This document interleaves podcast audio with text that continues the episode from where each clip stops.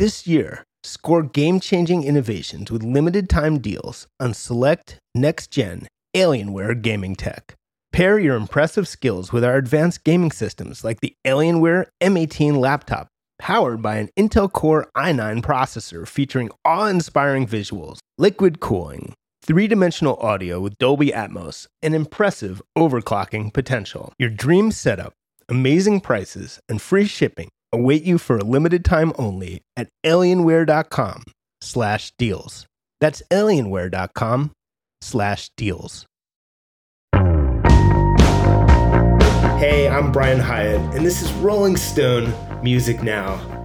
We thought it would be a good time of year to talk about our favorite holiday songs. And to do so, and maybe we'll talk about some non favorite ones, but we don't want to be super Scroogey. To do so, I have with me Brittany Spanos and Rob Sheffield. Hello, welcome. Hello. Happy, Happy holidays. holidays. Rob and I just achieved the rare unison happy holidays. It was awesome. It was like John and Paul. It was beautiful.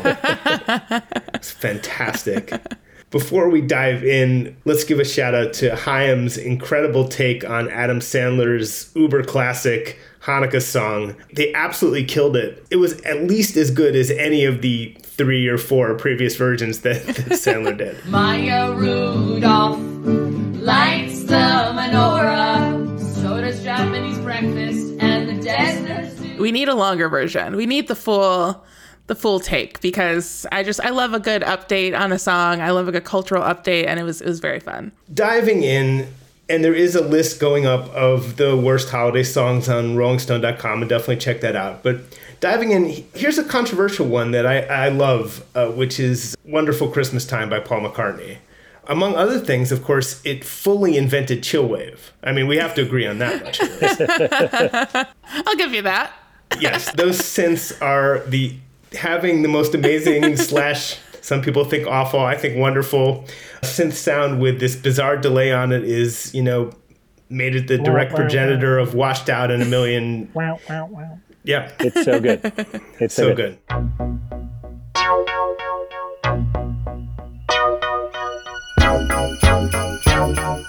I hated that song for so many years. So and I, I didn't actually decide to start liking it, and I almost miss hating it because it was more fun hating it. I enjoyed hating it every year, but Yeah. it's just so good. I love it. I have to blame Harry Styles. He did it at the LA Forum two years Yeah. ago, almost exactly two years ago, the day that Fine Line came out, and he did one night at the LA Forum, and, and he ended doing "Wonderful Christmas Time." And I remember like you know singing, dancing, and, and I was like, "Oh my god, I like this song now." And the next day at the airport, I was just like, "What have I become?" You know, I am now someone who absolutely loves simply having a wonderful Christmas time. But you know, how, it's a Ramon song. You know, it's like it's yeah, we're gonna hammer that one word over and over and over again. I find the song so delightful. I love filling every playlist with a bunch of like holiday songs, Christmas music, all of that. So I love Wonderful Christmas Time. I think it's so fun. Um, I pulled up this tweet that I was obsessed with from a couple years ago where someone said Paul McCartney's Wonderful Christmas Time is about friends practicing witchcraft, but then someone walks in and they have to suddenly play it cool, which is so good. That is so great. I love that. Yes, we'll break it down. I was going to mention Yeah. that too, but but basically explain a little bit more because it breaks down the Yeah. exact point at which the uh, change happens. So there's a screen cap of the lyrics, and it's the lyrics: "The moon is right, the spirit's up, we're here tonight, and that's enough." And then there's like a red arrow that points somebody walks in, and then it goes into simply having a wonderful Christmas time in all caps. It honestly makes the song even better. We love a witchy holiday moment. I love that's just going to make me love that song better. Grammatically, it should be having a simply wonderful Christmas time, which I have to hate to be that guy, but but when you're that guy, you're that guy, and and that prevented me from liking the song for a long time. Yeah. Misplaced modifier. I think that's why I also love Christmas music. Is because one, there's not that much to sing about. You know, it's the topics are pretty simple. They're kind of straightforward. Also, it's just none of the songs ever makes full sense. It's the the time of year where not a single song has to make any grammatical or logical sense in any capacity, and that's what makes it fun. Again, there's not mu many topics you have to go off of. It's, That's so you know, true. A lot of it's written for you already, so it's just reassembling the tropes. Yeah, like Ariana Grande's Christmas EP, Christmas and Chill, a classic album, which is one It of my is so favorites. good. Yes. Again, not many topics that she's going over on it, but she just added a trap beat to it, and that's kind of nice. Yeah, I mean, that is definitely the most sexually voracious Christmas project of all time, that's for sure. Thank you next and positions of Christmas music. Like people are looking they're looking in the wrong place when they're looking for the trajectory for Ariana Grande from like all of her earlier albums to Thank You Next and positions. It is literally Christmas and Chill than those two albums. There is no completely it's so bonkers that release because it, it repeatedly hits that note. It's not Yeah. Merry Christmas, it's Merry Christmas and let's go. It's hyper focused on this idea of sex on Christmas. It's mind blowing. It's one of the great works of art of, of this century, no doubt. so good. yes, she found her angle. You know. Yeah. she found her position Yes, and it she was did. Horny she did. Christmas. Are you down for somebody's milk and cookies? Down for loving you, being my drummer? Every year. Uh, I think I think it sits very well against the the Bob Dylan Christmas album as far as completely unexpected Christmas albums. and Rob, where do you fall on the Bob Dylan Christmas album? Because I will say unabashedly that that I, I absolutely adore it. I love it. Have yourself a merry little Christmas. Let your heart. I love it. Yes, I love it. I love he picked absolutely the right ones that he went for, you know, maximum corn. He wasn't going for the cool Christmas songs. He was going for, you know, up on the rooftop with old Saint Nick. He was really like leaning into the Christmas concept. I love the snow globe on the cover. Also, I, I just love, you know, the mind warp that it's totally Bob Dylan singing these songs. And it's a beautiful thing. As Rolling Stone called it at the time, uh, miracle on positively 4th Street. I, I think my two favorite versions of "Have Yourself a Merry Little Christmas," which is probably one of my favorite Christmas songs, is the, the Sinatra version. Will just tear your heart out. Have yourself a merry little Christmas. and the Bob Dylan version also will tear your heart out. It's just a, a heart wrenching, beautiful song. I never, my whole life, to my memory, bought a Christmas album or Christmas song. It was always something I experienced via the radio before streaming. And for me, that was part of the magic of holiday songs. Is before streaming, and unless you were going to go out and buy the collections or whatever, it was something you experienced only when the radio gave it to you during the holiday season. And there was sort of something sort of magic that there were classic rock songs that only appeared to you in this one season and then were snatched away. I always loved that about the thing. And, and how are we to contrast simply having a wonderful Christmas time? How do we contrast that with Happy Christmas, the war is over? Just to jump back into our uh, John and Paul thing from a few episodes ago. It, it gets into some of the differences between the, uh, the, the two guys, I think. So this is Christmas. And what have you done?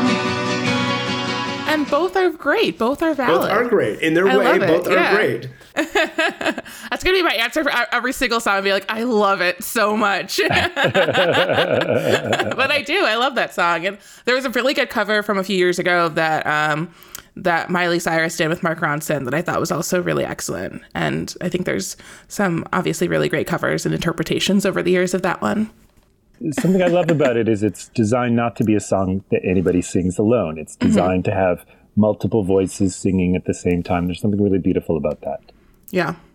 And and I guess since we're big upping, you know, Paul's Christmas song and John's Christmas song, I just want to put in a word for George Harrison's "Ding Dong Ding Dong the Bells," which is I'm not going to say it's on the level of those two, but underrated George Christmas bop. I highly recommend it. It's about the new year, and, and he's quoting Alfred Lord Tennyson's poem, like you know, like "Ring the New Year bells, ring in the new, ring out the old," and a very George Harrison sentiment. And I love that. Also, he's George Harrison trying to sound cheerful, which is out of his comfort zone a tiny bit. So many things I love about George Harrison's Christmas song.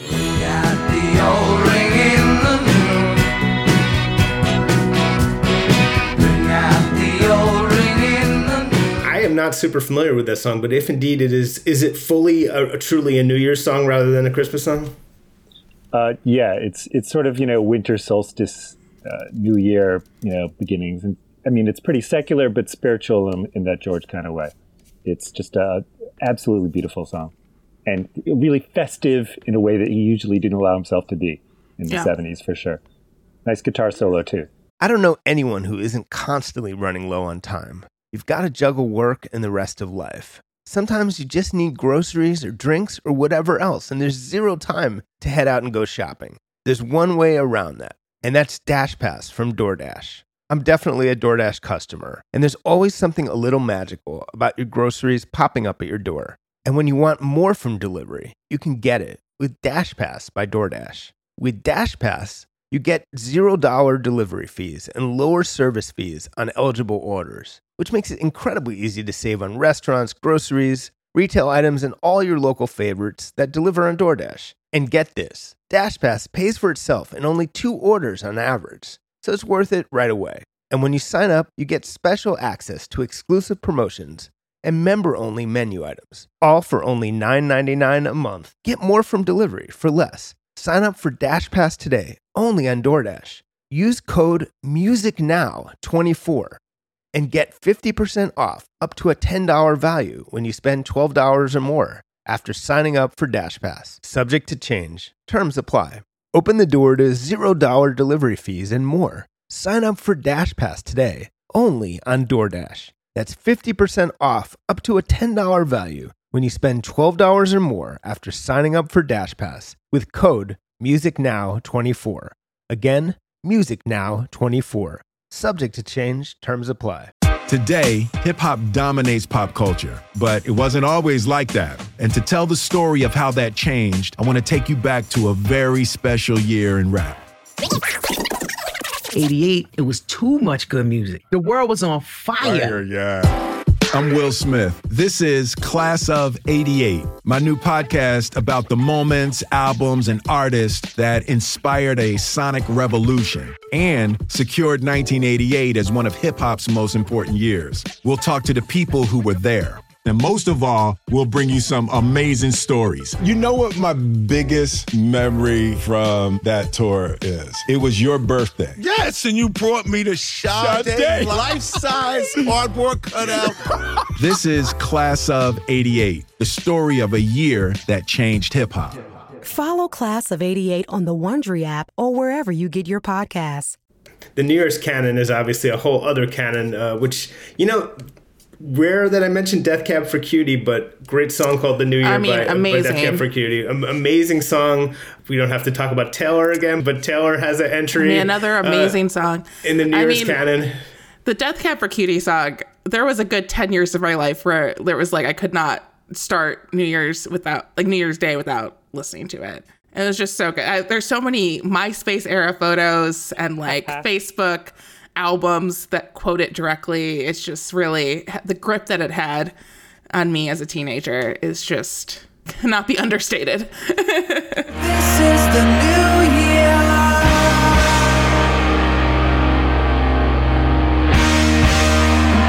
I think of Death Cab's New Year as a top tier modern Christmas song, modern Christmas classic. I feel like also like New Year songs have such like a holiday hangover quality to them. Like I think like you're sort of overdosing on joy usually. On like either like joy or like immense like holiday blues when it comes to the kind of more like Christmas canon of holiday songs. But once you hit those New Year songs, there's always kind of this like just like I don't know, holiday hangover quality to them that I think always kind of fits into the narrative for me.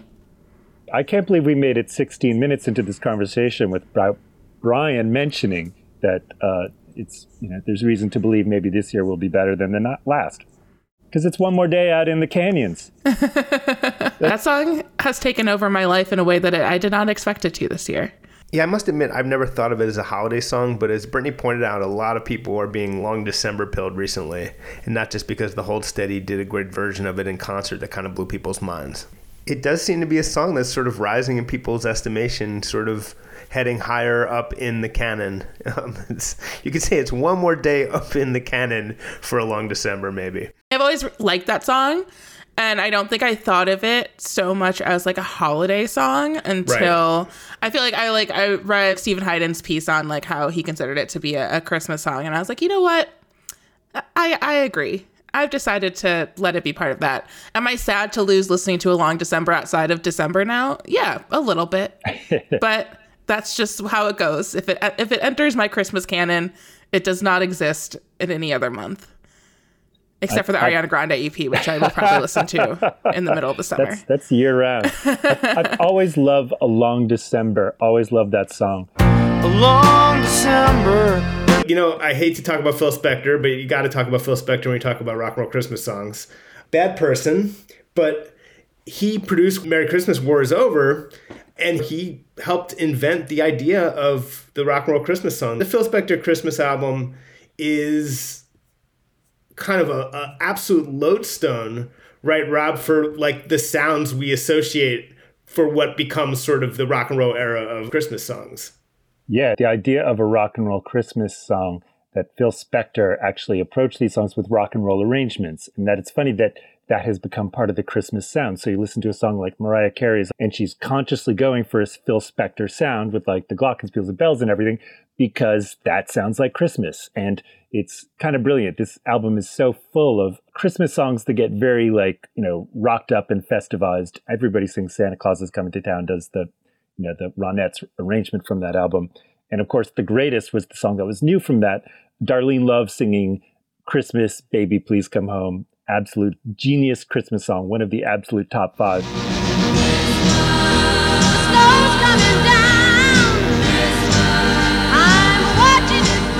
And as, as Darlene Love always loves to say, uh, it, it took three Jews to write the greatest Christmas song of all time, which, which you know, I love that. And also, Bono's version of that, you know, cannot be cannot be stepped on.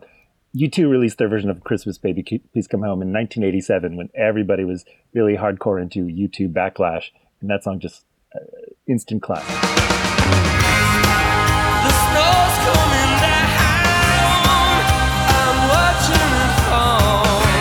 I would dare say that on that, which is great, he's doing his version of Bruce doing the Phil Spector Christmas sound on his great version of Santa Claus is, is Coming to Town, which probably is the first time I ever heard Bruce Springsteen's voice, uh, was on that version of Santa Claus is Coming to Town. I have a memory of being a very small child and, hear, and hearing that. And I, I'm almost positive that that's the first time I ever, ever heard him sing.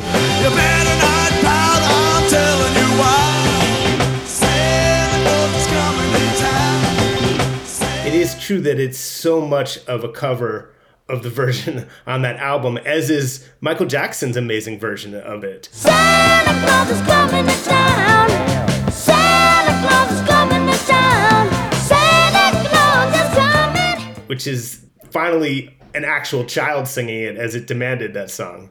That was the first time I ever heard him too, and I, you know, had heard so much about him, had read so much about him because he'd been on the cover of Time and Newsweek the same week. So it was my first time actually hearing him, and I remember thinking he sounds really nice. You know, I thought he'd be like one of those scary adult rock stars that you know you hear them and they're scary, and he, he, he was so friendly and so cool, and talking about Clarence's saxophone. Yeah. Yeah, It's it's canonical. and they're putting their own spin on something that's so common. But obviously, what makes it great is that it suddenly becomes a part of their canon. You know, Santa Claus is coming to town, the Bruce version. You could not tell me that that was not a Bruce original for the longest time. Like, I, you know, it's just like, it just sounds like him in that way.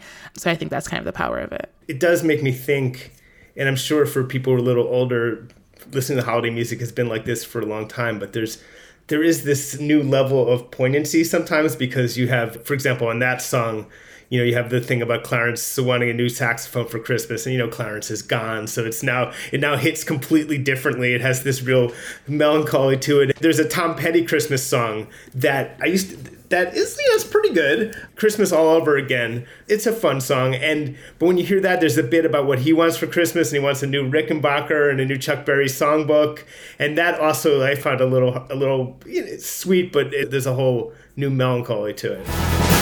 Well, it's Christmas time again. Just because with the emotional nature of the holiday season, that there's always, you know, a, a bit of grief and, and memory and loss for, for pretty much everybody. And that, that's something that certainly is, is something that, you know, people often forget now about Happy Christmas War is Over, the John Lennon Yoko Ono song, is that it was a total flop at the time. Nobody listened to it when it came out, and nobody listened to it for the next 10 years. It was Christmas 1980 when people started listening to that song, when the radio started playing it. It was a total non-entity before that. It was, and it's a song that grieving John Lennon really brought that song to life, and that's a very typical way the, ho- the holiday season works, as you mentioned with the Tom Petty song and, and the Clarence Clemons. That's right. And the melancholy of the season is is embedded in in a lot of these songs, uh, especially the best ones. I mean, like I said about Jeez. have yourself have yourself a merry little Christmas. Like, oof. Such a depressing song. Oh my Yeah. gosh. I don't I have to admit, I don't like any version of that song. It's just too depressing for me. I, I have my limits. Yeah. It's sad. It's not the see. That's the thing. I, I find it sad, but not depressing. I find it beautiful. I think I think it's just a, a beautiful piece of songwriting. The sad song, you know, they, I feel like it's like a very specific time and place, right? Like early December. I have a, a system to me listening to my my Christmas music every December. You know, I said I don't I don't put the sad songs too close to actual Christmas. You know, like River by Joni Mitchell. In about a week, I, I won't be able to listen to it too close to Christmas. It's too sad. It's coming on Christmas. They're cutting down trees. They're putting up reindeer and singing. I love that song too. And that's definitely like I'll Be Home for Christmas. It's a genius song. It's brilliant songwriting. Yeah. It's too powerful. I can't take it. It's too sad It's for too me. Too much. I listen to Blue on vinyl and I lift the needle and skip, you know, track three on side two because it's it's too sad. And this is when I'm listening to Blue, so this is when I'm in the mood for sad. But, one of the Too all-time sad great for Blue is yes, too sad. too for sad. Blue. It's like oh yes, I, I love how like Joni Mitchell has a great line in in the biography "Reckless Daughter" by David Yaffe where she says that it should have been called "Have Yourself a Morbid Little Christmas." it's it's really it's on that level of powerful.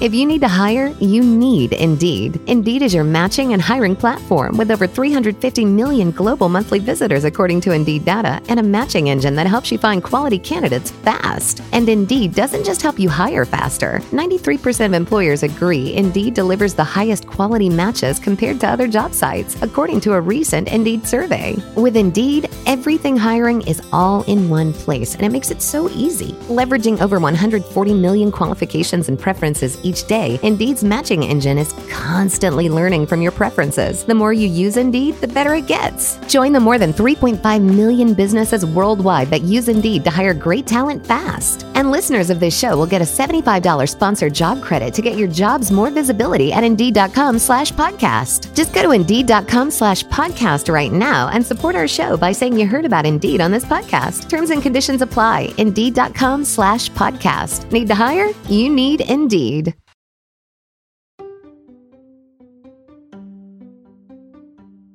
If you're shopping while working, eating, or even listening to this podcast, then you know and love the thrill of the hunt. But are you getting the thrill of the best deals? Rakuten shoppers do. They get the brands they love with the most savings and cash back. And you can get it too. Start getting cash back at your favorite stores like Macy's, Adidas, Walmart, Nike, Wine.com, Samsung, Lenovo, Sephora, and more and even stack sales on top of cashback. It's easy to use, and you get your cash back through PayPal or check. The idea is simple stores pay Rakuten for sending them shoppers, and Rakuten shares the money with you as cash back. Download the free Rakuten app and never miss a deal. Or go to Rakuten.com to start getting the most bang for your buck. That's R A K U T E N. What companies would you want to work for? Just Capital is a nonprofit that tracks which companies are a force for good. Companies like Bank of America, which just earned the prestigious Just Capital 2024 seal. Bank of America is ranked number one in the banking industry and number one for their ongoing commitment to workers, offering best in class benefits, including a minimum wage of $25 an hour by 2025. Visit justcapital.com to learn how a just business is a better business. Furnished by Just Capital. I think we can stand Blue Christmas though. I think that level of sad is okay. Can we can we deal with uh, Yeah. Elvis singing Blue it's Christmas? so good. Yes, it's so Yeah. good. I'll have a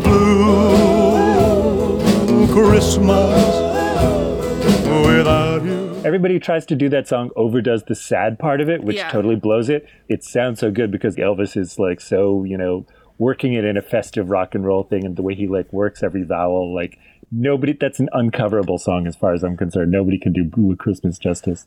I think that's the thing. I, again, it's like a, it sort of depends on like where you're coming from and like what you're listening to. But there are so many Christmas songs that I had no idea were sung by other people for the longest time because I grew up so much on the Elvis Christmas albums. like, I just had no idea, like I was just like he's just the only person who sung all these songs. Like it's insane that he invented Christmas. And like that was just like all I used to like grandpa was such like an Elvis fan, so we just listened to Elvis Christmas every single December, like every single album of his. I was like, uh, no one else has ever recorded a Christmas song so crazy. Elvis, listen, Elvis it- invented Christmas. So true. Oh, come let us adore him. Christmas among the many things that Elvis did not actually invent, but was very good at. I know, and How about that? just be, being How about misled. that? How about that? Yes, he, he, he did not invent many of these things, but he was Elvis very good at appropriated them. Christmas Yeah, yeah, yeah. very He- early he- on. He was an excellent Christmas artist. uh, it, I, I will say I, I really was wrong earlier. I was saying that Ariana Grande invented the libidinous Christmas, but she didn't. I mean, come on, let's look at "Merry Christmas, Baby" is a super Ariana esque Yeah. Christmas And classic. Santa Baby, obviously. And Sa- like yeah, that's- well, that, that one sucks though. But Oh, that one's fine. I mean, you know, it's again like it's like kind of too horny for the season, but like Yeah. it's it works. yes, it, it can work. I guess Backdoor Santa, the Clarence Carter song Yes. from the 60s. They call me backdoor Santa. I make my runs about the break of day. I love that song. And that's that's a song that that's another one. There, there is actually a whole canon. I, I could not have been more wrong. I apologize to the entire Christmas Ariana community. did it the best. Yes, when you perfect something, you invent it. You Yeah. you, Yes. you you wipe out the precursors, you render them footnotes. I think it's fair to say Ariana Grande invented Sex Christmas. Yeah, because I think I think it's easier than people realize it is to sort of reinvent the idea of a Christmas song, right? Like, I mean, it's like not easy, easy, but it's like if you sort of have a style that you're like kind of want to approach with it, you can sort of completely change what a the ideal kind of Christmas canon or Christmas song is. Ariana, she did that with with "Wit It This Christmas." Absolutely, absolutely. Another one like inventing a new kind of Christmas album, but like you know this time last year when Taylor Swift released Evermore, which you know is such a holiday album. It sounded that way at the time because she put it out you know like in the middle of December, but. At, at, at this point, it sounds like a holiday album to me, and "Tis the Damn Season." Yes. is, uh, absolute top ten like modern Christmas songs. It's really kind of perfect. If I wanted to know who you were hanging with while I was gone, I would have asked you. She really nails a specific holiday feeling and builds a whole song around it. It's just kind of genius. a full holiday season song. It's just about going home to the suburbs, especially if you moved out of them, and then just seeing seeing all your exes from from high school. that is literally tis the damn season. Which I, you know, it's shocking that there weren't a lot of of Thanksgiving or Christmas songs about that exact feeling, but It's, it is it's perfect. brilliant. It's brilliant. People have written songs about Christmas and about New Year's, but she invented writing a song about the weird week in between where Yeah. you're sleeping in your childhood bedroom and like you're going to see your friends from high school and the road not taken looks real good now. Yeah. It, it's a perfect song. Yet another innovation. I didn't want to miss the opportunity to transition from Backdoor Santa by Clarence Carter into this song that samples it so brilliantly, which is by Run DMC, of course. Christmas in Hollis is Love that song. Another I mean- top tenor. That's just perfect.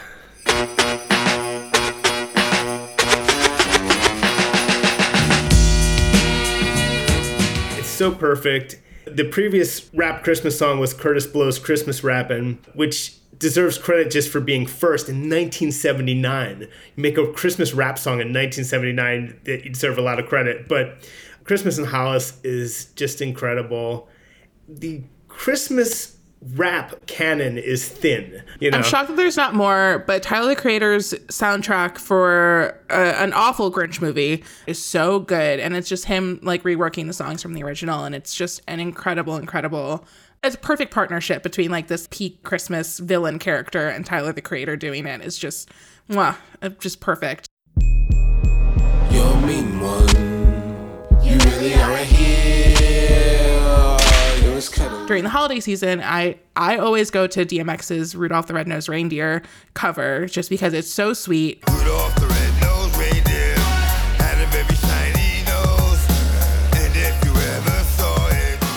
DMX, who's just like such like a, a teddy bear, but also has that really rough, intense style of singing and rapping, just doing Rudolph the Red-Nosed Reindeer is just one of my favorite things in the entire world. More melancholy RP DMX, but yeah. Yeah. it's- But it's hard, it's hard to be too it's like hard to be sad sad with that song, but it's a great celebration of the many sides of DMX. I feel like people would be justifiably mad if we didn't talk a little bit more about Mariah Carey, who really, of course, hit it out of the park with All I Want for Christmas Is You. Don't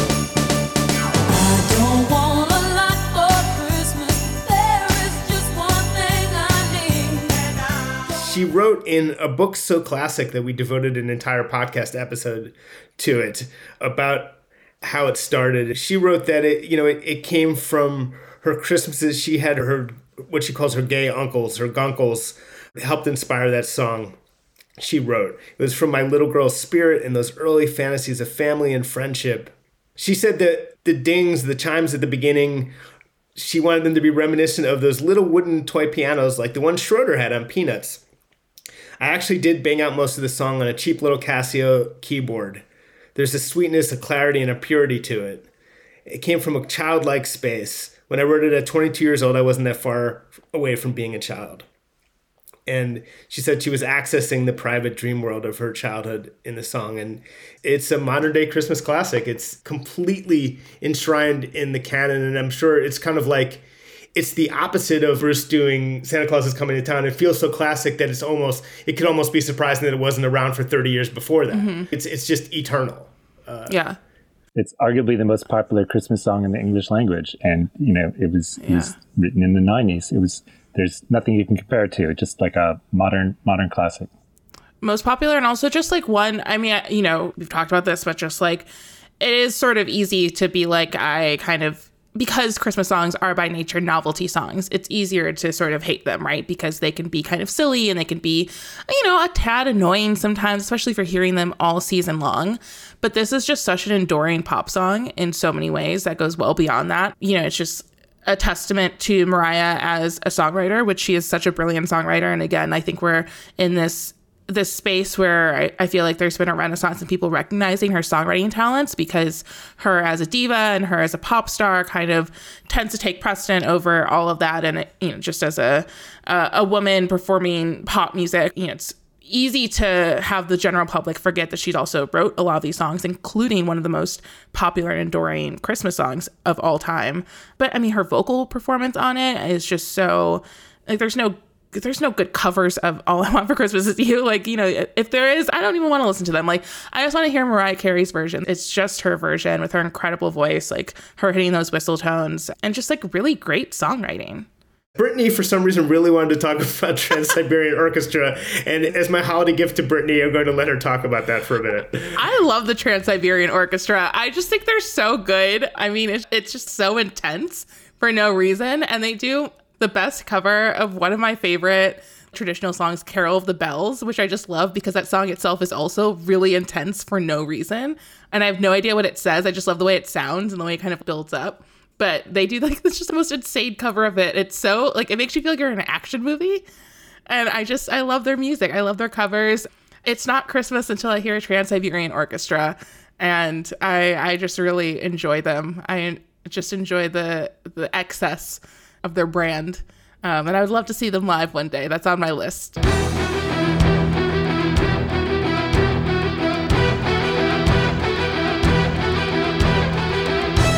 I love that. Let's make this happen, listeners. We need to like have Brittany see the Trans Siberian Orchestra. For Almost this famous, but it's me just on the road with the Trans Siberian Orchestra, just losing my shit every time they do Carol of the Bells because that it just rules. I highly recommend everyone just take a second today and listen to it. Christmas Wrapping by the waitresses. Dread am I already mad rush just cause it's tis the season? The perfect absolute classic. This is like genius song that was years ahead of its time. It's basically a Christmas rom com, and they meet at the end because they both forgot cranberries. You forgot cranberries too is one of my all time favorite lines in any Christmas song. The genius Chris Butler wrote it. Just uh, one of those like classic Christmas songs that maybe like started out as you know a thing that you'd hear one or two and, and, times in a season, and it's just really become a phenomenon as it deserves to. It's just a Yeah. perfect song. Yeah. Christmas is the time to say I love you by Billy Squier. Now, for me, you know, I guess he's my Trans-Siberian Orchestra because I think that song I think that song absolutely rules. I think it's like the Queen Christmas song that never existed. I think his vocal on it is amazing. I think he totally channels Freddie Mercury on it. In fact, a lot of it's a commonly uh, I think a lot of people actually do think it's a Queen Christmas song because he does really sound like Freddie on it. I think he snapped in that song. I think there's a bunch of covers on it. I think I just don't know even how he went so hard on this song. I think it shows that he's, you know, truly a talent of, of our times and, and a, a song that I'm always happy to hear. My understanding is that Rob profoundly disagrees with me on this. Carols are singing.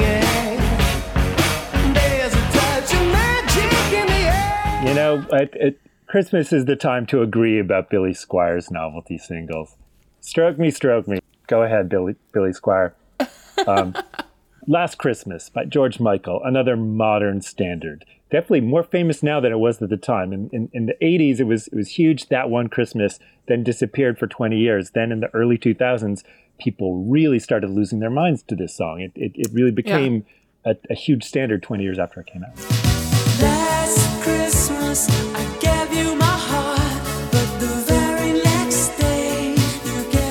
A good friend of mine was making the argument the other day that is the the best Christmas song ever made, which I don't know if I fully agree with, but I think it's up there.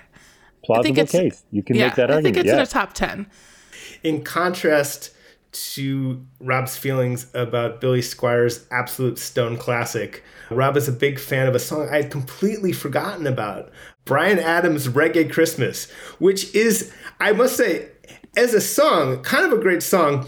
I will say that perhaps that Bryan Adams and his band of Canadians did not nail the uh, musical spirit of reggae. It- it's it's pretty lead-footed as far as an attempt at reggae. Uh, Dude, they perhaps even more Canadian lead-footed reggae, than- which yes, is a yes, huge Can- tradition. Yes, Snow yes. could not have happened without them. Informer never could. Like I think Drake would be the first to say that you know Yeah. that, that Bryan Adams was his woe.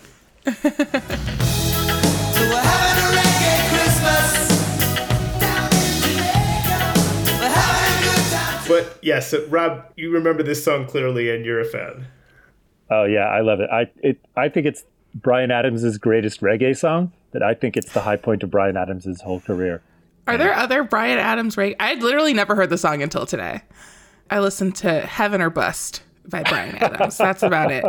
And even with that, it's it's the DJ Sammy version. I think we can agree though that it's a crime against humanity that when you look up the best reggae Christmas songs, that Bryan Adams one comes up on top. That's the first result. If you look up, You need if you to try- filter your search results. Yeah, yeah, You need to put like minus sign Canadian like after you do your reggae searches for. But, but there's something, I, I- I guess, a song a song that we hear all the time, but I still feel like doesn't get enough credit. Jingle Bell Rock. The drummer on that song is Jingle Bell Rocking. I feel like Jingle Bell Rock really does rock. I feel like that's a 50s song Yeah. that you know it really.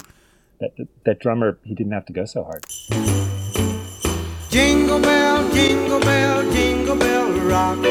Jingle bell swing and jingle. The Mean Girls cover of it too. Amazing. so good. should not be forgotten as long as we're talking about you know 50s rockers who own Christmas. Run Run Rudolph is pretty genius in itself. Shout out to Chuck Berry. Out of all the reindeers, you know you're the mastermind. Randolph ain't you Looking ahead to the great artists of our time, I think we can all agree that Billy Idol's Christmas album, which he you know just released, like it, it, it goes, it totally goes. His Winter Yeah. Wonderland, I think, is definitive. I was I was Yeah. planning to make fun of the Billy Idol Christmas record, and you know I I, I just wanted mo mo mo. Sleigh bells ring. Are you listening? In the lane, snow is glistening. I did not know this existed, and I think we're all grateful. Thank you, Rob. A Christmas album I actually play many years is the uh, James Brown's A Soulful Christmas, but the highlight is an, a somewhat underplayed and absolutely fantastic song, Santa Claus Goes Straight to the Ghetto. Santa Claus goes straight to the ghetto. Just So good. great on every level. Perf- perfect Christmas song. Another one that's hard to cover. There have been, I think Snoop Dogg did a version, but it's hard, it's hard to match uh, James Brown on that one. Just one more I wanted to. The Twisted Sister version of "Come All Ye Faithful" is so good. Ah, so, so good. good. Since we haven't So talked about good. Twisted Sister yet, yes, it's so good. And I love how Yeah. they noticed after 20 years or whatever that it has the exact same melody as "We're Not Going to Take It," so they just do the same song. It's it's just beautiful and genius and a real tribute to the Twisted Sister Christmas special. That's a tongue twister. The Christmas, the Twisted Sister Christmas tradition.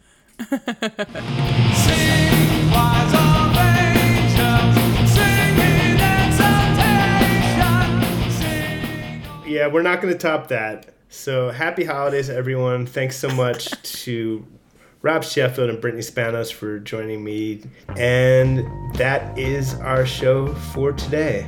We'll be back on SiriusXM's Volume Channel 106. In the meantime, Rolling Stone Music Now is a podcast. Subscribe to us as a podcast. Download us as a podcast.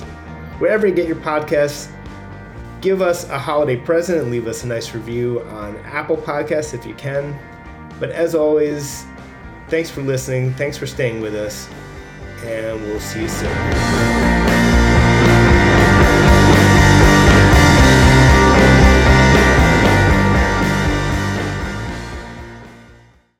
Movies, TV shows, books, podcasts, and more. It's what women binge with Melissa Joan Hart and her friend Amanda Lee. We have Lauren Bosworth with us. Yay! The Hills. So, what is like your number one question from fans? The primary question I still get asked was, "What is it real?"